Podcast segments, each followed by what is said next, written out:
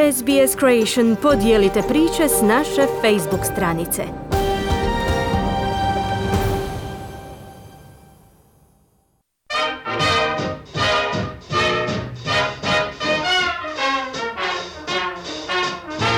We're flying over Sydney, and he said to me, a go at flying it, Jean. Said, I can't fly an aeroplane. He said, Don't tell anyone. Letimo iznad Sidneja, a on kaže, hajde Jane, upravljaj ti avionom. Rekla sam mu da ja nikad nisam upravljala avionom prije. A on meni, nemoj nikom reći Jane, ali stvarno je lako. Onda mi je objasnio kako i ja sam tada postala ovisna o letenju. Ain't no use in diving. What's the use of diving? It was absolutely magical. I thought you looked down and looked on the world, and no, it was good. So Bilo je apsolutno čarobno. Mislila sam kako gledaš dolje i vidiš cijeli svijet. Baš je bilo dobro. I tako je on mene počeo učiti letjeti. Straighten up and stay right. Straighten up and fly right. Cool down, Papa, don't you blow your top. Bilo je to 40. godina prošlog stoljeća kad se Jane McPhee kao tinejdžerka po prvi puta okušala u upravljanju aviona sa svojim kolegom Jimom Marksom. our squadron leader, Jim Marks, came back to work. Now, he was always asking all the men in the factory to go flying with him. 'cause he Jim Marks je tada počeo raditi kao vođa eskadrile. E sad, kako bi zadržao dozvolu za pilota, morao je imati dovoljno sati u zraku, pa je cijelo vrijeme zapitkivao dečke iz tvornice da lete s njim, ali oni nikad nisu imali dovoljno novaca. Mene nikad nije pitao. Ali sam onda jednog dana skupila hrabrost i pitala ga jel bi ja mogla letjeti s njim. On me pogledao i rekao, ali moraš platiti vožnju. Ja sam onda rekla da hoću i onda mi je naredio da budem u maskotu u sedam ujutro. Jedva sam došla na vrijeme i onda smo poletjeli. Bilo je predivno.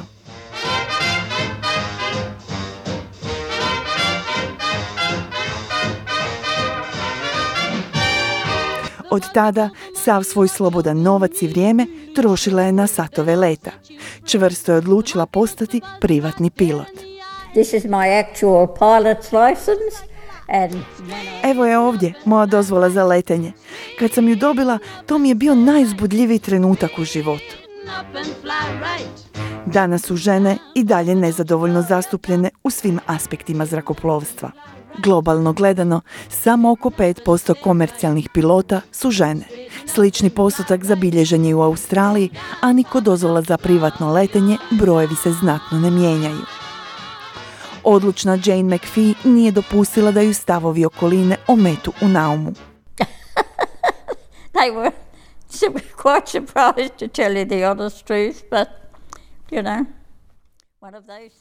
Ljudi bi se poprilično iznenadili kad bi im rekla. Jedan od onih nezgodnih trenutaka, a ni obitelj mog muža nije bila baš zadivljena. Oni su očekivali da će žena njihovog sina biti domaćica, ali ja nisam imala namjeru sjediti u kući. You got a job normally in an office, doing just office work perhaps, and then basically you got married. Žene su se normalno zapošljavale u uredima, obavljale su neke uredske poslove do udaje, a onda bi prestale raditi. Tada je tvoja dužnost bila kuća i djeca. Eto, to je bilo neko društveno očekivanje od mene.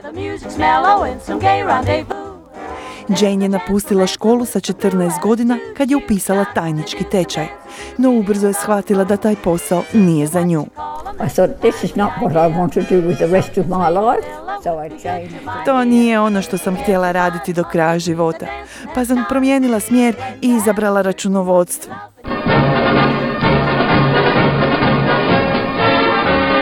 The Tiger Moth, a plane which has lived through half the life of aviation.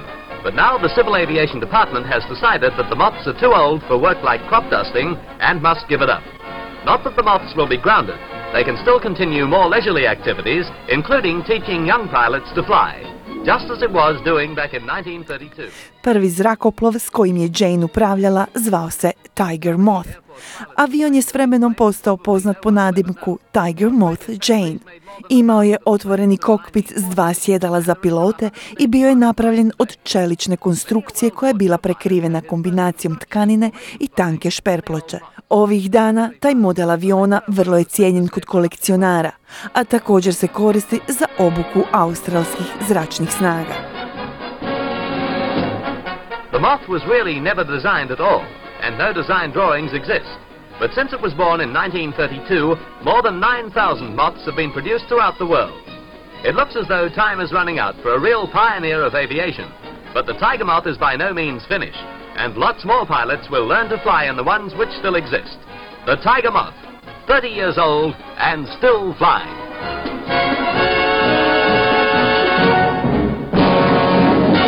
Could do aerobatics, it was very well done. And to get your pilot's license in those days, you had to. S njim si mogao izvoditi aerobatiku. Bio je jako dobro napravljen. A u one dane, da biste dobili pilotsku dozvolu, morali ste odraditi takozvani okret. To je dovesti avion na popriličnu visinu i onda ga naglo zavrtjeti pa smiriti. To je bio zahtjev da dobijete dozvolu tih dana. Ne vjerujem da se to radi danas. Većina pilota sada se samo uči na simulatorima. In the mood, your ear was spotted in the mood. Prvi put kad je Jane McPhee sama letjela je bio poseban užitak. Absolutely wonderful. I, I, Apsolutno divno. Ne mogu opisati to uzbuđenje i taj osjećaj kada dozgo gledaš na svijet. Bilo je predivno.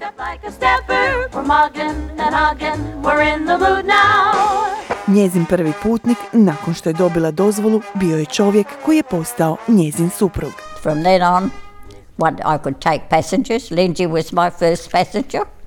And I took all my Kad sam dobila dozvolu, Lindsay je bio moj prvi putnik. Letjela sam ja i sa svojim prijateljima, cijelo društvo i to, ali kad je veza između mene i Lindsaya postala ozbiljna i kad me zaprosio, onda mi je rekao da ću morati prestati s letnjenjem. A ljudima nije bilo jasno zašto je tako odlučio.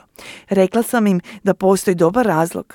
Lindsay je zarađivao 5 funti tjedno, a sat leta je koštao 6 funti. Ja sam iskusila sve što sam mogla kao privatni pilot, a nikada nije bilo nade da ću voziti komercijalne letove.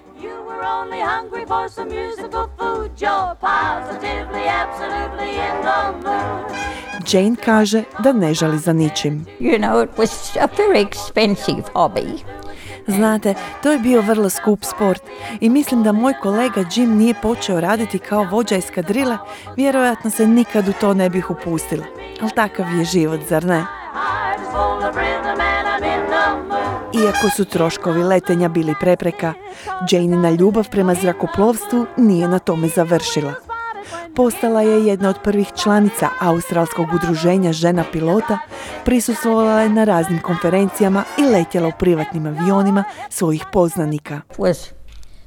Time of big, big development for women to get into flying because To je bilo značajno vrijeme za žene u zrakoplovstvu, jer muškarci nisu htjeli žene u pilotskoj kabini, pa je za mnoge bilo jako teško. Nancy Burt Walton, najmlađa žena s komercijalnom dozvolom britanskom Commonwealtha, osnovala je udrugu i pomogla uspostaviti avionsku službu hitne pomoći sa sjedištem u Burku u Novom Južnom Walesu. Među njenim dostignućima je i činjenica da je letjela za dječji zdravstveni program Royal Far West. Na internetskoj stranici najstarijeg muzeja u zemlji, Australian Museum, piše da je Nancy Burt Walton bila izvanredni pilot u doba kad se žene obeshrabrivalo nositi hlače. Nancy i Jane postale su bliske prijateljice. she was a wonderful, wonderful person. And that she was very lucky too because when she was very young, Bila je divna, divna jedna osoba i imala je veliku sreću, jer kad je bila mlada, u zrakoplovstvu su započeli uključivati žene. Tako je naftna kompanija Shell sponzorirala Nancy i odvela ju u inozemstvo da reklamira kako žene znaju sigurno letjeti. Ona nam je svima bila uzor. Kasnije je Jane zajedno s Nancy Burt Walton Glendom Philipot i drugim ženskim pilotima pomogla osnovati organizaciju koja i danas postoje, a koja pomaže ljudima da prebrode strah od letenja. Na tečaju je bilo oko 20 osoba i za kraj tečaja svi smo letjeli do Melburna i nazad. Svi polaznici su ušli u pilotsku kabinu da vide kapetana kako upravlja avionom i svi su bili vrlo opušteni. A najbolji je dio bio taj što smo davali stipendije mladim ljudima. Nije bilo važno jesu li oni muškarci ili žene. Ljudima koji su htjeli dobiti komercijalne dozvole, ali si to nisu mogli priuštiti. Mi smo im pomogli skupiti novac za to. Choking me, release your 1984. godine u časopisu Playboy izašao je članak o njihovoj grupi Strah od letenja. Bez seksi slika Jane inzistira. Izdanje je dio zbirke članaka i fotografija koje je Jane sačuvala tijekom godina. Sa svoje 93 godine Jane kaže da zna što bi učinila kad bi se morala vratiti u prošlost. Do it again. Definitely. Sve iz početka, definitivno. Otvorila su mi se vrata za koja nisam znala da postoje. Divno je to i lijepo je imati prijatelje diljem svijeta. Ispričala je Janie McPhee.